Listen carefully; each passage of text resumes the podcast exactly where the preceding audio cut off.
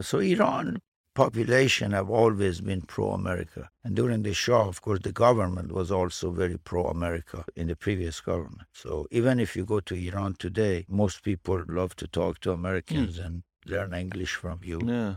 and things. It's completely different than what you think. If it, uh, the infrastructure is very strong, the country is very well built. So it's not a, you won't think that you're in a It's not a third world. Oh, at all. Yeah. No, it's very modern in Mhm. places. It, it, it is a well together country. Hey, welcome to the Made Right Here podcast. This is Paul Sponcia with the IT company. Today's episode is really cool. It is uh, a guy that everybody in our market knows as Hash, Hashemian. Hash is the CEO and founder of AMS. And uh, you're just going to hear some cool stuff. Um, Hash is from Iran and grew up there uh, moved to America when he was 24 years old to pursue a higher education. And he's going to really break down some of the misconceptions we have about Iran and what it's like to grow up there. And uh, even like for an, exa- an example, um, his dad was a woman's rights lawyer in Iran. And that probably breaks all of the kind of mo- mental models of what we think about Iran. So, uh, cool story. Hash is really an awesome guy. Fun to have on. Enjoy listening to his story, uh, part one from the Made Right Here podcast. Really, first question is where were you born? And tell me about your family, siblings, parents, and just tell me about like zero to like 12. I got it. So I was born in Tehran, which is the capital of Iran. Iran, okay. Right. And I have two brothers and one sister. My father was a prominent Iranian lawyer, women rights lawyer, and he Wait, did you say human rights lawyer? women rights lawyer. Women's rights lawyer. Yeah, So he was always Interesting. being interviewed like this by guys like you who want to know more about him. And he told me something. He said, anytime you give an interview, remember, they are going to say what they want to say or what you said. I want to say. They're going to craft it to their story, not your story. so that too. That's good. Smart. So my mom was a homemaker. My sister was the first one who came to America and became an architect Wow. in University of Arkansas in Fayetteville, and then went back home, and uh, was actually moved up to, to high ranks in the Iranian airlines, the building airports and those kind of things. Wow. Uh, my aunt was here as the first family member who came here, got her PhD in biology, and started working at Oak Ridge National Lab as a cancer researcher, and then then became a professor in Ohio. And one of the reasons why I came here was because she was here, plus the fact that I wanted to study nuclear engineering, and because of Oak Ridge National Lab and the Mhm. University of Tennessee, this is one of the best places for nuclear engineering Wow. nuclear power. So I came here when I was 24 years old. I finished my bachelor's degree in physics from the National University of Iran. Yeah, I was there during the previous government of the Shah. And then when I came here, I didn't come here as a, I came here to go to You school. You weren't a refugee. You weren't fleeing Iran. No, you came no, to go to school. No, it was at that time a lot of Iranian kids went to school for higher education in other countries. West something, U.S. was a prime Yeah. target. Yeah. Iran has a lot of big and good universities, Mhm. but it's very hard to get into some of Mm. them. Mm. And a couple of them are just they call the MIT of Iran. Interesting. they- so What was it like? Uh, When, when was this? In the? Did you grow up in the '60s? so I'm I was born in 1950. 50, so when. I came to U.S., I was 24 years old. It was 1974. What was it like growing up in Iran back then? It was awesome. Yeah. It really was awesome. Really? The best place, yes. Because did we have a skewed perspective in the West very much of. Iran. We see it as post what the Shah, that whole. We see it as where it's been crafted for us to see it in the West. Yeah, so Iran population have always been pro-America. And during the Shah, of course, the government was also very pro-America in the previous government. So even if you go to Iran today, most people love to talk to Americans and learn English from you Yeah. and things. It's completely different than what you think. If it, uh, the infrastructure is very strong, the country is very well built. So it's not a you won't think that you're in a. It's not a third world. Oh, at all. Yeah. No, it's very modern in Mhm. places. It, it, it is a well together com- country. and interesting. pretty peaceful. Iran is the middle of a very difficult place in the Middle East Yeah. and more difficult now with Russia doing what they do Yeah. to Ukraine, but it's been pretty stable. And there are different views of the Iranian government, but but no, this is a major country and Mm-hmm. Yeah. doing very well. Yeah. What? So I'm slightly fascinated. Again, Western view. I'm slightly fascinated about your father being a women's rights lawyer, because we would be told, and to that's hmm. not something that's even a reality in the Middle East in a Muslim country. My business partner is Muslim, so I actually have a different perspective than I'm Muslim too, I so my so I have a different perspective, but I think the world at large, especially probably in the hmm. South, would be like, I'm sorry, there's a lawyer in Iran who is a women's right. What does that even mean? that's another misunderstanding of Iran. It's not true that the Iranian women do not have the same sort of rights than they do here. There are some historical biases that are not true anymore. Probably not quite as good as the West or Mhm. America, but it's not like what you think. Yeah, My dad it's not was as a- oppressed as what we would be. no, not in made fact, my my mom was the boss of everything. My mom would slap my dad in the face if he did something wrong. My dad would say, "I still love you." No, it's not Mm. like that at all. So my mother, for example, was in charge of all the finance of the Mm. house, which was Wow. horrible because they wouldn't give us any money. My mom was pretty hard to get money out of us.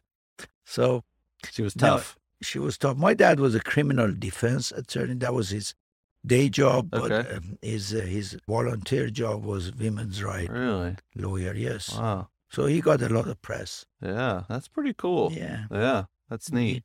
And so, when you think back on growing up, like, how did growing up in Iran influence you?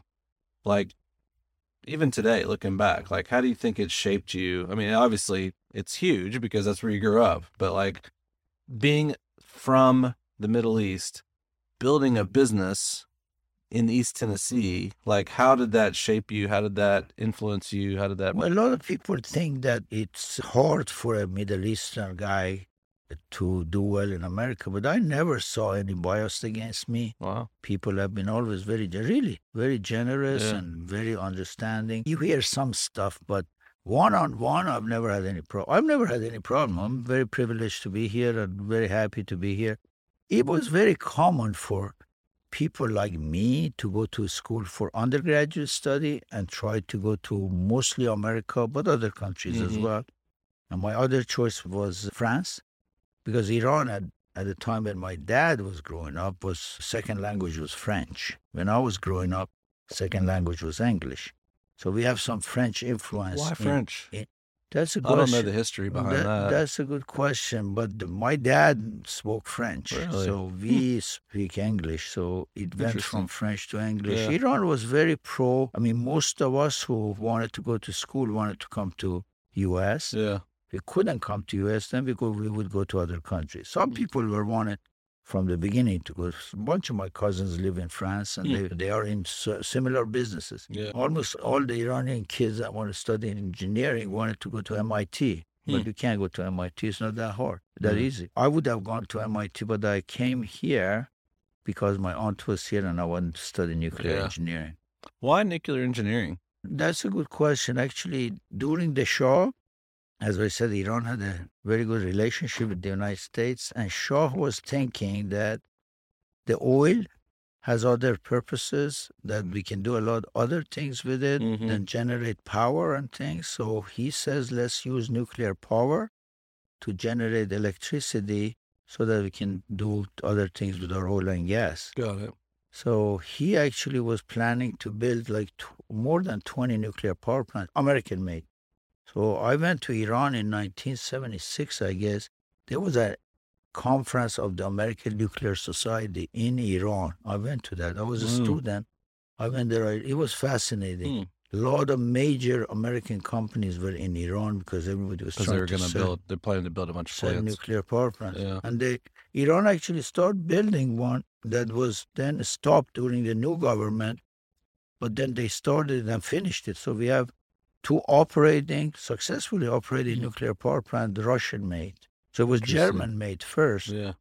They retrofitted with uh, Russian nuclear power plants. Wow. You did your undergraduate in Iran, and then you came here to do Right. postgraduate Exactly. education to get your PhD. That was the I got my thought- master's degree from the University of Tennessee. Okay. And I, then while I was doing my, finishing my master's degree, I started my company with my major professor, Okay. Dr. Kerlin. Her, his name was a great guy, great professor.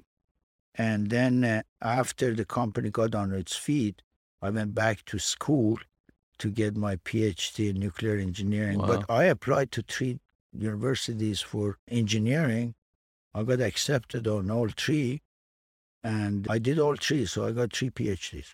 What? Which three universities? So I went to, so I picked universities based on what my field was. So, okay.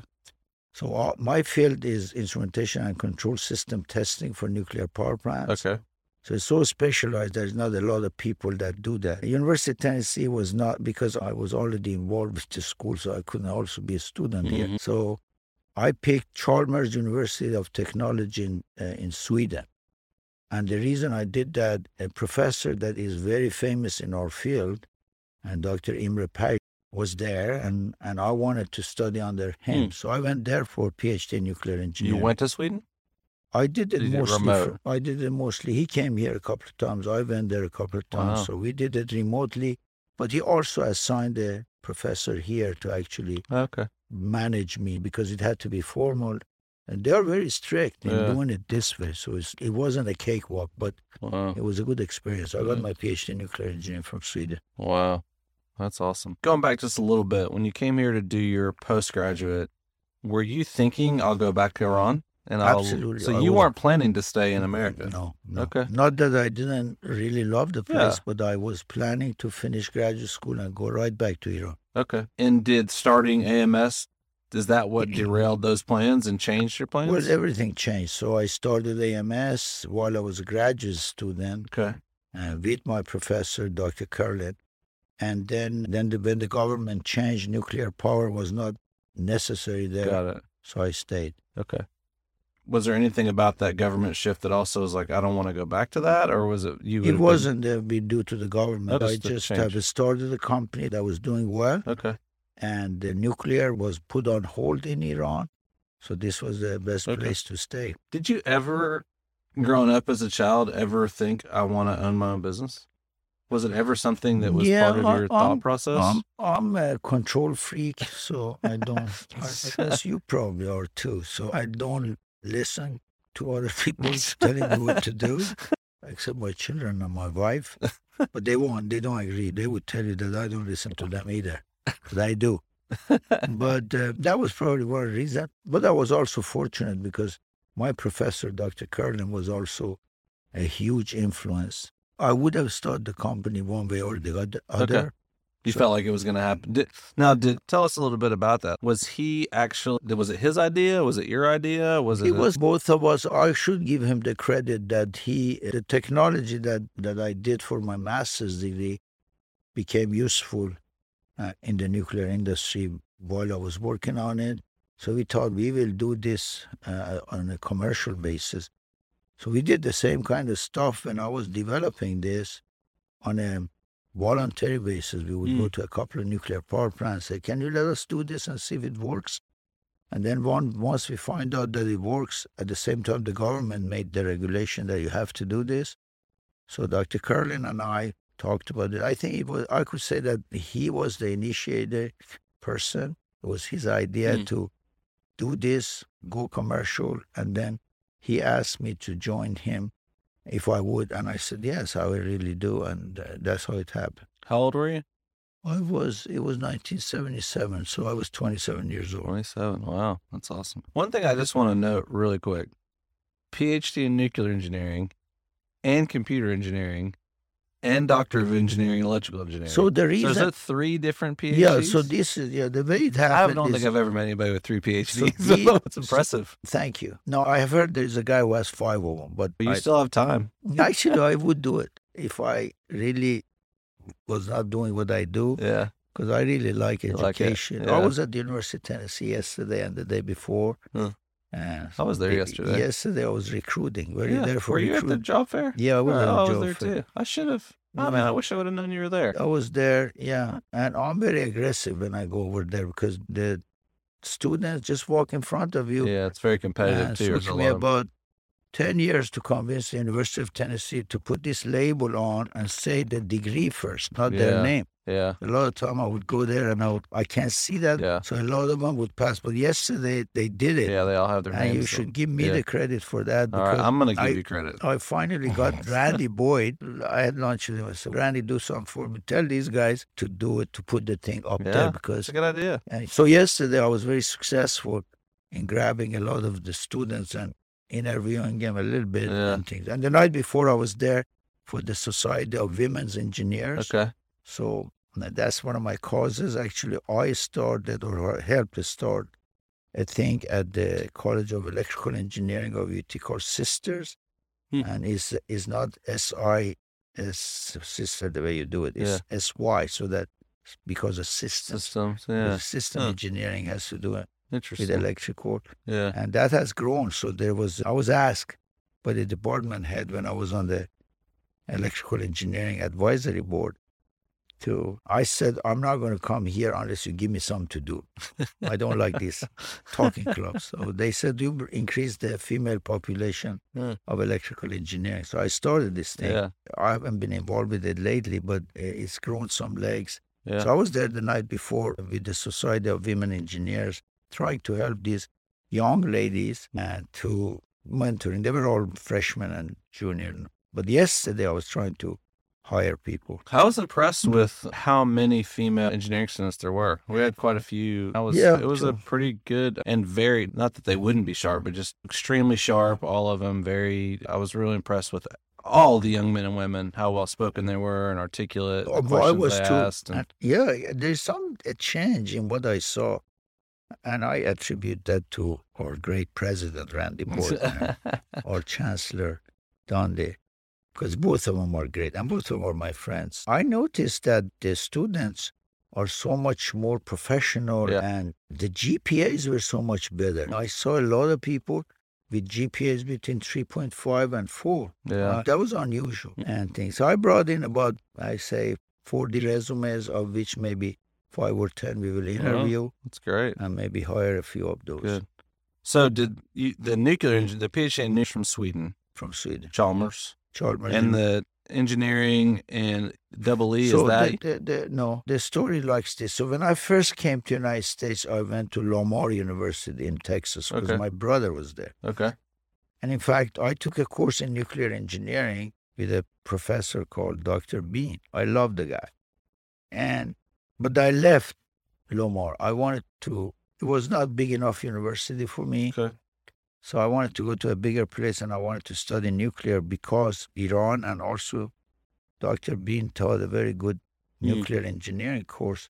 So when I thought about going to get a PhD, I could have gone in, I wanted in either nuclear, electrical, or computer. So I called Dr. Bean and the Dean of College. Said, I'm thinking about this. We'd love to have you back and we will keep my credits. I've taken a bunch of courses there. So I was there six months or maybe nine months. They said, we'll activate those. We give you credit for that. But you got to bring some more. So I had to take courses. Actually, I had to go sit in some classes, Oh, wow. but I did a lot of it from here. So I would go there once every so often, and and it took me a, a while.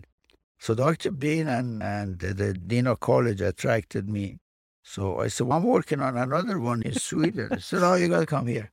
So I went there and did that. And then while I was doing that, I ran into this another guy, professor, that we've been doing things together on the International Atomic Energy Agency and other places. And I was telling him there, he said, Why did you not come to my school? I said, I'm looking at all of my options. So what do you offer? And he actually said, Come look at us. And I did. And I said, Well, I'm going to start all three of them and see which one I like best. Because I didn't particularly care whether it's nuclear or electrical or computer. Now, if you ask my children, they say, Really? You got three PhDs and you cannot uh, fix a TV or work your phone. So they don't give you pay because I have to ask my children to show me how my phone works. So it's not for That's the kind of stuff that. So it was Research for me. I already yeah like that, research. I've written a lot of papers. I've written Yeah. books. Yeah. In fact, I screwed up because I wrote a book before I started my PhDs, and I sh- if I haven't done that book, would have been one of my dissertation. It would save me a Uh-huh. lot of time. But I already have written so I had to write. Getting your PhD is less practicum and it's more research and stuff like that. It was well, partly because we do a lot of research projects and I direct them. And normally they expect you to be a PhD. Mm. They don't need three of them. You just need to have one. I just got involved and couldn't. I love all three, both the professors and whoever I was dealing Yeah. with. So I just continued. Just for clarity, you got three PhDs from three separate universities all at the same time from three different countries, not at the same time. No, over a period of over a period of time. Okay. period of time. Okay. So While you had started a business and were building a business. Yes. Well, Were you yeah, married well, yet? yeah, Yes, I was. It was after I've established. I was established. I yes, there was periods of my time. Did your wife have any idea that this was going on? No, I do these things between nine p.m. and two a.m. People ask me that. When did you study? When did you so? After dinner, I, that's what I did Wow. for a while. No, It's impressive. I got to make some clear. One of my PhD is not a PhD; is Doctor of Engineering. Doctor, okay, so that's not a equivalent to PhD. Okay. The one I got in uh, electrical engineering is Doctor of Engineering, which that- is equivalent to To PhD. PhD. Okay. For example, right. MIT gives that. Some schools do PhD, some schools uh, do Okay. Doctor of Engineering. So I got two PhD and a Doctor, Doctor. of Engineering. So PhD in nuclear is from Chalmers in Sweden. The computer engineering is from Lamar, From and the doctor of engineering is Yes. Lamar in Texas. Wow, that's awesome. That's pretty incredible. so yeah, and I was in, impressed because when I came back, Lamar is in a small town in in Texas near Houston called Beaumont. It's an old place. Mm. I love it, but so when I took my wife and all to get my graduation to through my graduation ceremony, they didn't. They weren't impressed. They weren't impressed. What Beaumont and it was. I told them the chancellor of the university at that time was Dr. Jimmy Cheek. And As in the one that was here. Uh, the one right before. uh, Yeah, the- but uh, Donde. we had a transition one. Dev- Oh, uh, that's right. uh, That's right. yeah. Beverly Davenport Yes. came after Dr. Cheek, Cheeks. Yeah. and then Donde came. So Dr. Cheek is, in my opinion, uh, one of the people responsible for the, infrastructure of the University of Tennessee Mhm. today that is so great and things. So he went to Lamar University Hmm. too, and I think his wife might have gone to Lamar. So I would tell people, listen, it's a good university. Look, our chancellor It's legit. I think he got his PhD from somewhere else. I think he got his master's degree from Lamar University. Uh, All right. So at this point, I'm piecing the story together. You got these PhDs. You started your business. You got married. Yes. Did you meet your wife at UT, or where did you meet your wife? Uh, my wife, I've known her. I went to school and I was in his, in Iran. Oh, We all were in the same school. okay. So I was friends with her sister, but I also knew her. okay. But then when I came here, uh, my parents every day said, when are you getting married? When are you getting married? So, so I'm working on it. Uh, but he was not, I wasn't good at it. Poor, ugly, always working, no money, nothing. so what, what would, and I had a friend when I came here. He was really, he discouraged me. He said, look, don't waste your time. Why would anybody want to go out with you? He sounds like a good friend. Well, actually, he was trying. He was trying to make sure the ones that are there are not Yeah, going he to didn't want to else. come to you. He's protecting his territory. So my parents actually helped me find my wife and marry her. That's pretty awesome. She lived in Boston. Okay, so she was here in the states. No, she she was in America. Uh, right? okay, all right. So she's um, Iranian as well. She was Iran. Yeah, she's Iranian, and she was a bank manager in Boston when I married her. And then when she came here, she was mostly taking care of our family. Family. What? How did you convince her to move to Tennessee from Boston? Certainly, she. That's a big change. My good looks. You, the, the opposite of what your friend said, right? Money, good looks. I didn't have much money then, but no, it wasn't hard. She was okay to come That's here. awesome. That's good. And In fact, one of the reasons I So I got to tell you this.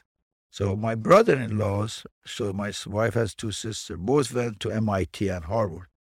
So whoever goes to MIT and Harvard, of course, is on top of the world because Yeah. those are, and they had PhD, and I think one of them had two PhDs.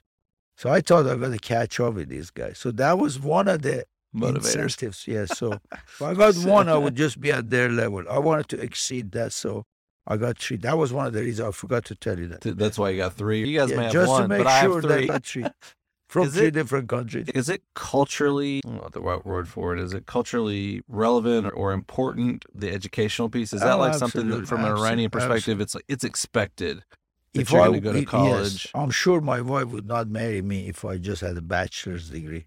Master's was on the board. Is it? It's so it's a big culturally, it's a big deal. Oh yeah, you got to have education. That's Really? a huge deal Huh. in the culture. Interesting. So when you go try to find a wife, the first thing they ask is, is what's his education? Wow. That's number one. So Huh. education is very important. There's a lot. So it's like other countries. We have a lot of highly educated people Yeah. here in America Sure. and in Iran. Iranians are very educated people. Yeah. So I tell you what, I was in Iran five, six years ago in the north part near the beach, right? I was in a taxi. The taxis are really sometimes not that great looking or anything. It's very noisy. The guy doesn't look great. So he says, they immediately can tell you came from America. Oh, you came from America. So yes, so I know everything about America. I said, what do you know? So everything. I said, who's the president? I think at that time Obama was president. President Obama was there. He said, President Obama. So that's good. Who's the Secretary of State? John Kerry. So I said, this one he was he wouldn't know. This is the Iranian taxi driver. I said, who's the Secretary of Energy of the United States? He knew. It was Ernie Moniz. He knew the Secretary of Energy of the United That's States. impressive. I bet you 50% of the American would not know that. Yeah. So they're very educated at all levels and things, both scholastically going through school Yeah. and also through just reading stuff. Yeah. I was interviewed by BBC, the Persian BBC Yeah. language, and I didn't know anything. I was I, when I was excited to come here, obviously, but when they called me and say they want to interview me, I didn't think much of it. And it was done like this in my office, hmm. and it was in Farsi, Iranian language, because it was broadcast BBC out of Britain, Okay. out of England, but it was broadcast simultaneously in Iran. The minute I got off the phone, off the thing, my aunt called me. So I just saw you on TV. It's 11 o'clock at night, which is fine. That's my aunt. And I haven't told her. And then my mom called. And so everybody knows it. And my mom lives in an apartment complex. And the doorman called me. Oh, I just saw you. Because they have a little TV in that shack where Yeah. the doorman is. yeah. Because they keep up with what's going on. And nobody knew I was going to be on TV. Wow, so that's, how awesome. educated they are. That's incredible. CNN. If you go to my mom's house in Iran, the TV in the kitchen on CNN. CNN. Huh. Are you? Is your mom still alive? Yes, my mom is here actually right now. Oh, really? My mom have been here. She came here to visit and stay for a while, but COVID came, Oh, okay. and I, she's a little bit older, so I don't like her to live by herself. back- How old is she?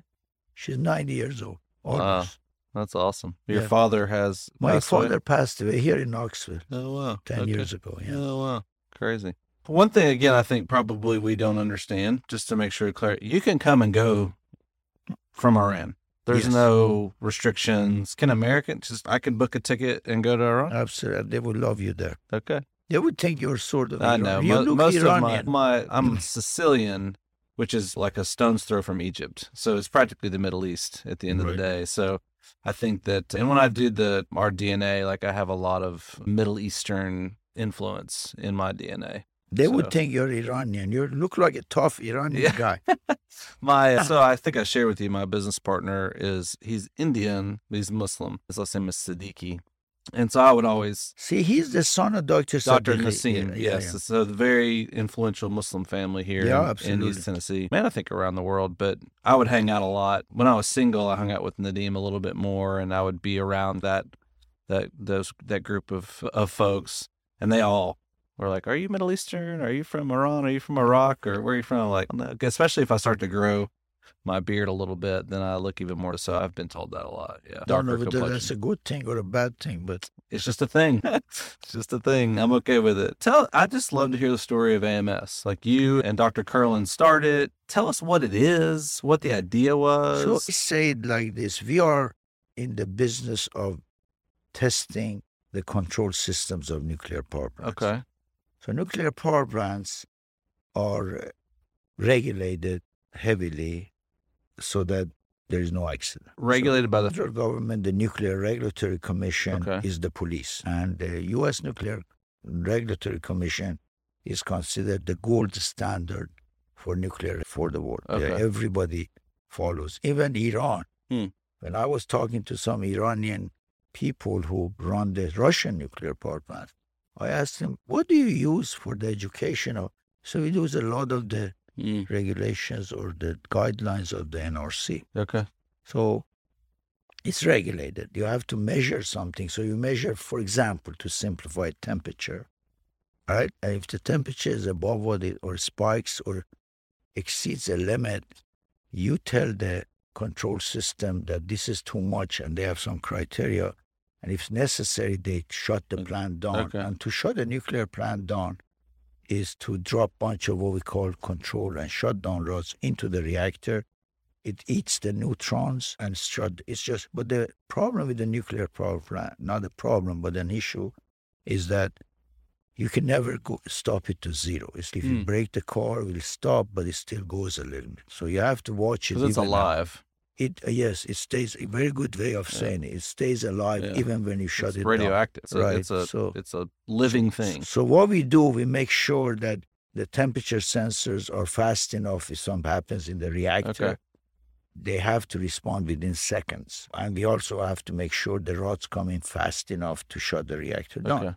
The Chernobyl reactor, the accident was con- partly went as bad as it did because the uh, shutdown system of the plant were like three or four seconds too late. Wow. And you were not involved in that. I have been to Chernobyl actually, but I wasn't involved in that. We actually You did, weren't measuring or part we of We were not because Yeah. Chernobyl is in Russia. It, it was. at that yeah. time. It was Maybe it will be again soon. We'll see. Hopefully not. We'll know in the next ten days. I- Yeah. So, Chernobyl is now in Ukraine, Yeah. right? Uh, Uh-huh. But it was in Russia during the accident. Right. It's a kind of reactor that we don't work on. We Mhm. work on pressurized water reactor mostly and boiling. That's a different. That's a graphite reactor, so it's different control systems. Okay. and all. But I know how it works, right? Right. No, we were not involved. What about the one in the States, in Pittsburgh, outside of Pittsburgh? What's that one? TMI, so Three Mile Island. Three Mile Island, yeah. So we were involved. We were very involved in that. So I was a graduate student at that time. When did it happen? In 1979, right? Mhm. Late 70s. Yeah, I still was at UT, even though I got my master's degree. I was there still at UT, and we were involved. So we've taught a course. And Dr. Kerlin, I'm, I was just graduate student, so Mhm. I was a very important guy, though. Still, I'm not, but I was less important then. So we got a call because we have taught a course about things, control system Mhm. stuff. Of, so he said, we have this problem, and the plant was still not under control.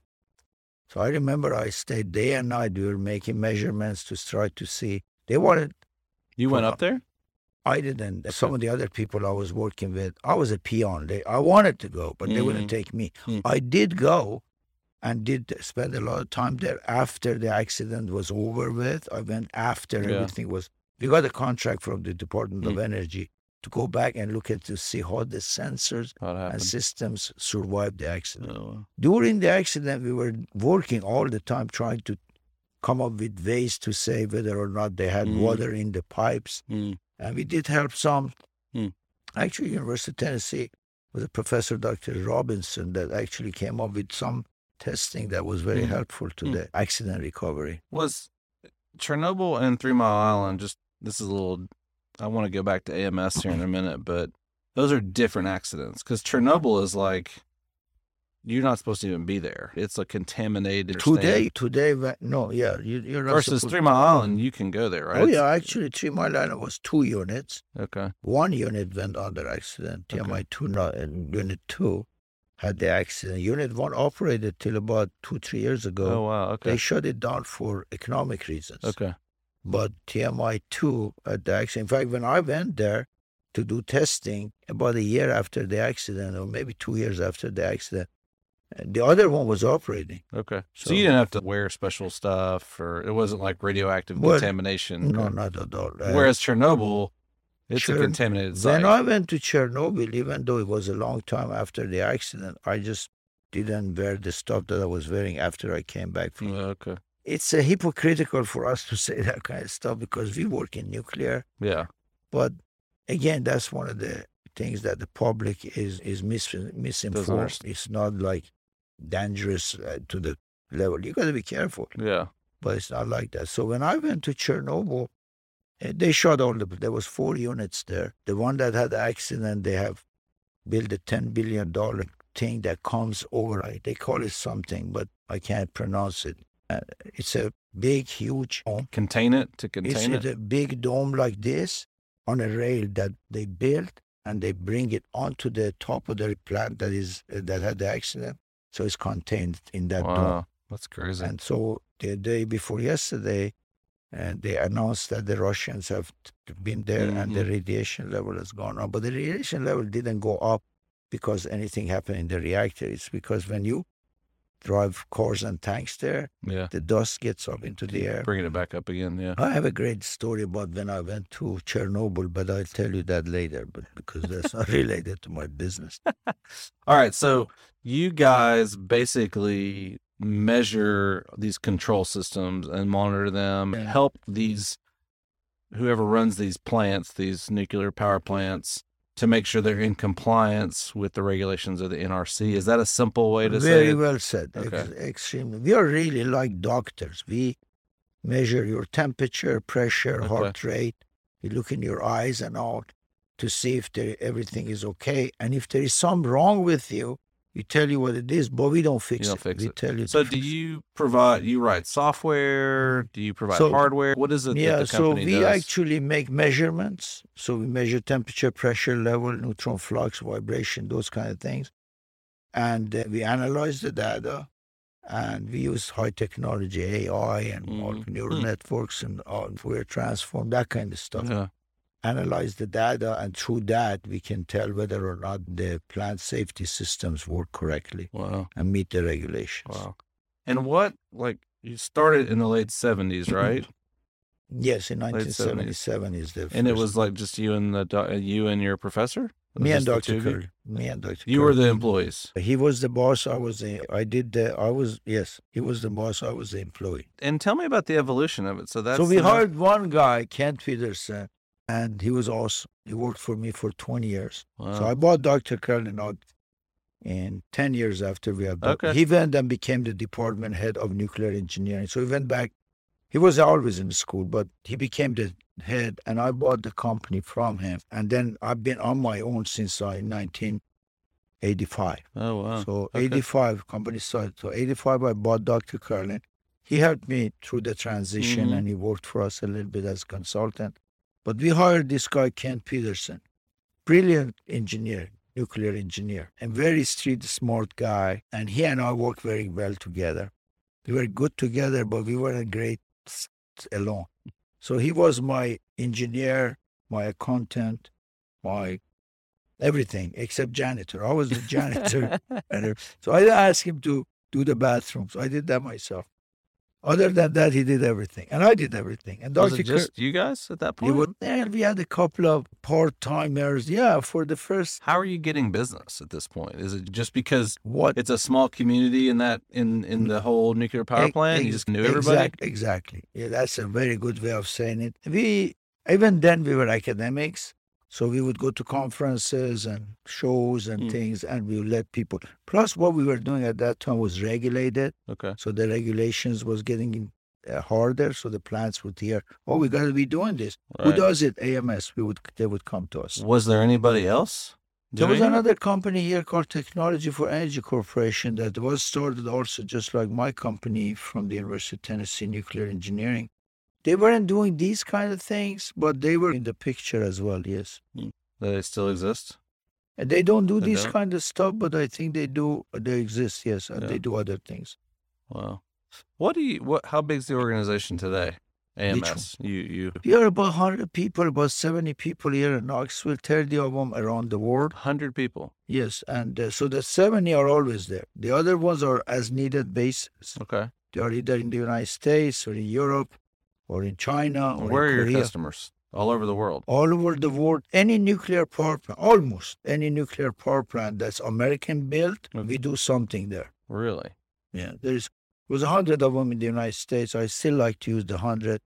They have shot few of them down Okay. because of economic reasons, but I still refer to 100 because Yeah. that's an easy number to remember. And there's 450 in the whole world. So It's not a we, lot. we do, it's not a, we do. Used to be 20% of U.S. electricity come from nuclear power. Really? So it's a major, oh yeah, Wow. after fossil is gas and coal. yeah. So after fossil, nuclear is Nuclear. still number two, right? Yeah. So in the world, it used to be about 15, 16%. It's dropped down to about 10 or 11% Okay. of the world. There is, but it's going up because China is building a lot of nuclear, power, plants. Are you doing We are work in China? building two here. Yes, yes, we do work with China. Yes. You're building there's two being built in the United States? Yeah, in Georgia. Yes, right Really? now. Yeah. Okay. Next year, one of them. Who, Georgia come. Power? Georgia Power. It's called Southern Nuclear. Okay. Southern Nuclear Company. We work with them. In fact, I talked to them yesterday. We work with them very closely. Huh. Unit three and four, and they built four of these American-built reactors in China. So we did Okay. the testing of all those four in China. Is Savannah River nuclear? No, Savannah River is a is a the weapon uh, production the Department of Energy Uh, uh, weapon and um, maybe some isotope stuff. okay. Not nuclear power. No nuclear power. Okay. We I think the one that we probably know the have heard the most about is Browns Ferry, right? In Alabama. Yeah, Browns Ferry. and it's shut down? no, right? no, Browns? Ferry is, it was shut down Okay. for a while, but they, there's three units there. They are boiling water reactors, belong to TVA. Okay. We do work there too. You do work there too.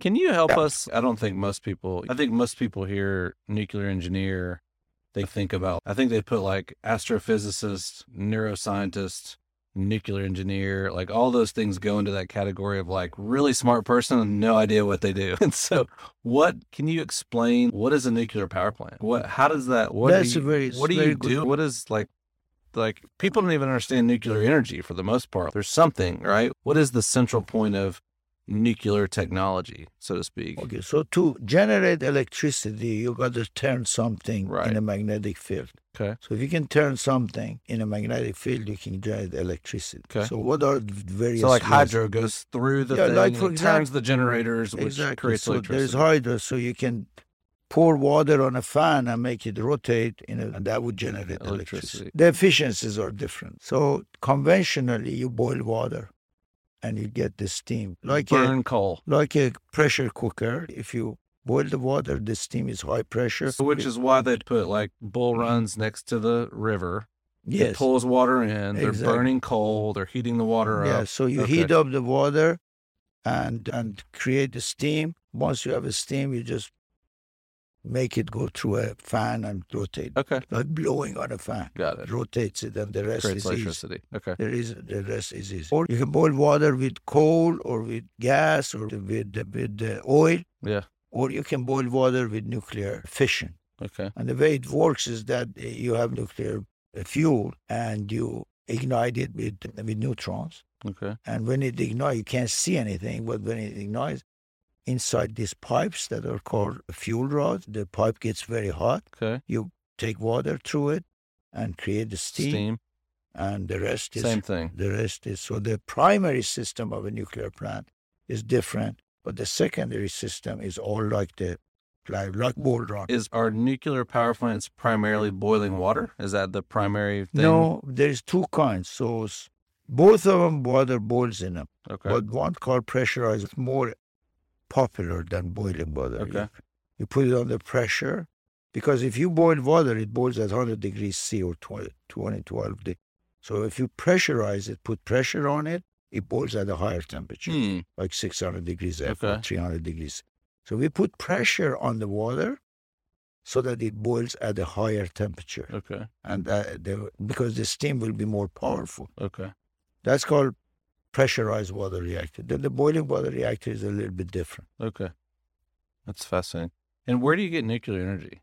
So, and How nucle- do you create nuclear energy? So nuclear Is it energy. harvesting something? So this light that's on there is powered by electricity. Nuclear energy is synonymous with electricity. So Okay. nuclear energy means electricity. Okay. All right. So nuclear power, I don't use the word nuclear power that much because nuclear power sometimes means the weapon, atomic bomb. It. Yeah. So nuclear energy is electricity. And but the core of it, a nuclear isotope, is that right? What it's called, or you can see what's the proper term? Nuclear fuel. What is that? that's uranium. And how do you get uranium? Oh, You mine it somewhere. Yeah, you mine. It's like coal, Okay. except it's different. It's something in the ground. It's a natural resource in the ground. And Exactly. where does it exist? So this is amazing question you ask. So it's God is good because so you see all the oil that are in the Middle East. So Middle East, and this is generality, okay? Middle East have all this oil and gas. Russia also. Yeah. Uranium is all in the West. mostly, Really? Yeah. So there's a lot of Like the in the. United States of America. Some in United States, Canada has it, and all. It's, so God says, okay, the sources of energy, I'm going to give all the oil and gas to the to that part of the world, and I'll give all the uranium. Huh. These guys can do more. So because these are all technology companies, Yeah. countries. Interesting. It's sort of so it's it's more abundant in the Western countries than it is in the Okay. in the Middle East. Western- but Russia has a lot of it too. Okay. So South America, North America contain a lot of uranium. We have generally we have more uranium in the Western world than we have, plus Russia than the, the, the Middle East areas. Is it an unlimited resource? Yes, as of now, yes. Really? Yeah, it's and it has no other use. You can't do anything else with uranium other than to burn it in a nuclear plant and make electricity. Huh. So it's a free thing out there that if you don't use it, it's not. It has no other use. It's just rocks. And so, are there companies that mine for oh yeah, so uranium? there's a lot of companies. So it's a commercial enterprise. Yeah, the huge con- to, today. If you read the Wall Street Journal and all today, the nuclear industry is asking the Biden administration not to impose sanction on Russians uh, uranium producers, because then the price of uranium will go up and we'll have a problem. yeah. Uh, the electricity cost in the United States will increase. Hmm, interesting. So I guess there's a thought that we could become more energy independent if we would leverage our capacity for nuclear power or Exactly. energy or however. Exactly. It's a statement he just made. That's what we like people to know and say. But there's fear because of Three Mile and Chernobyl. People have heard these things that it- Un- it's dangerous. unjustified fear because it's all like the misinformation about many things. Nuclear have received a lot of misinformation, and we are in a smaller industry than other power generation sources. Russia, like fossil, they have a lot, a lot more Mhm. lobby, a lot more muscle than we do in nuclear power. So we we don't have enough to go over there and tell people our story as well as the other, the Mm. competitor. So Is that part of Russia and China cozying up? Is that China wants to build nuclear power plants and they know that their uranium exists in Russia and they need that? I don't think that may be- a little bit into the calculus, Okay. but I don't think that's any predominant Got reason it. So for it's not an anything. energy No, issue. It's not an And one last thing to make a nuclear weapon, that's enriching uranium. So yes, so the uranium enrichment in conventional plant, like the ones that generate electricity, is very low and it's only less than five percent. Okay. Research reactor is nearly about twenty percent. Okay. Weapons are in the uh, nearly ninety Now, percent. how do you enrich uranium? What does that mean? Uh, it may be I I'm not in that thing and uh, enrichment. Uh, there's ways to do that. So the, That's not you don't. That's not your. we don't do anything. Okay. Uh, I don't think it's classified. I know stuff classified. So when they interviewed me on BBC, they s- the lady asked, "How much plutonium do we need to build a bomb?" I said, "Lady, first of all, I don't know the answer. Second, even if I did, I wouldn't say the BBC here." yeah. But turns out that information is actually public information. I bet. Um, but uh, So what's plutonium? Is it the same thing? is a is something that you can create out of uranium. So actually, when You can create Yeah. it from uranium. yeah, so actually, in a in a to in a way to to make it easy for non nuclear people to understand is when you burn uranium in a nuclear power plant, actually part of the ashes is better fuel than you put in there. Hmm. And so you can produce plutonium using the uranium. Interesting. Okay. And that's why we call it, that's why the governments, the big governments are worried about nuclear because you can actually create, yeah, got it. which is, which goes into the weapon. So what that is one last thing. What's one of the things would be environmental. So what's the downside? What's the waste that gets created from So nuclear, have, as you said, just said it. So the benefit of nuclear is that it doesn't create any pollution. burns really clean? It's very clean Yeah. energy source. The problem is what do you do with the ashes, with Mhm. waste? And and that's the question. So you've got to find a place to put it so that it doesn't leak into other places. Yeah. So the United States built a place called repository in in uh, Nevada called Mhm. Yucca Mountain. It's a big hole in the ground. But then politically, that was not approved for. So today, nuclear plants keep their waste on site in Mm. the plant. So that's a problem. The other problem economics of nuclear. It's very expensive to build one. Mhm. So it costs used to cost five billion or less. Now it costs over fifteen billion Wow. to build a one thousand megawatt nuclear power. So cost is a problem, waste is a problem.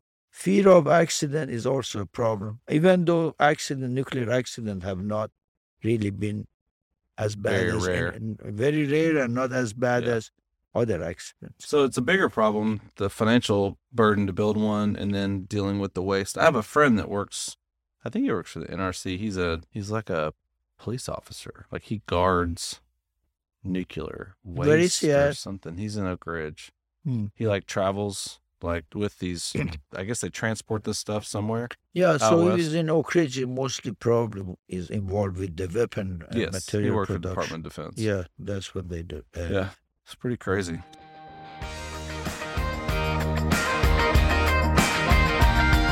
Love spending time with Hash. That was uh, episode one. Hope you enjoyed it. Please stay tuned in a couple weeks for episode two as we're going to get into him starting his business and what it's like to be an engineer, running your own business. And he's been at it for a really long time. So you're going to want to hear episode two. Thanks again.